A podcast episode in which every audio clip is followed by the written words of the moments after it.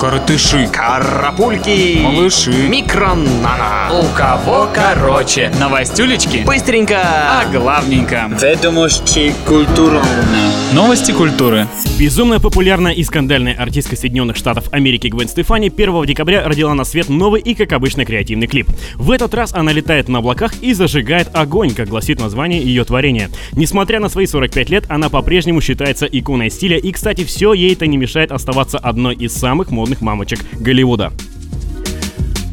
Ничто не вечно, как и статус секс-символа Леонардо Ди Каприо. Всему виной тот факт, что звезда Титаника уже два последних месяца является на свет в совершенно неухоженном виде. Новая роль актера вряд ли соответствует его густой бороде, которой, кстати, позавидовал бы сам Хатабыч. На вершину великобританского чарта снова взобрался, пожалуй, самый рыжий исполнитель Англии Эд Ширан. В этом ему помог трек под названием Thinking Out Loud, который, между прочим, послушали 1 миллион 672 тысячи раз, и, за, и, и это за последние 7 дней. Что ж, пожелаем ему удачи и цепкие руки, ведь держаться на топовой позиции – дело непростое.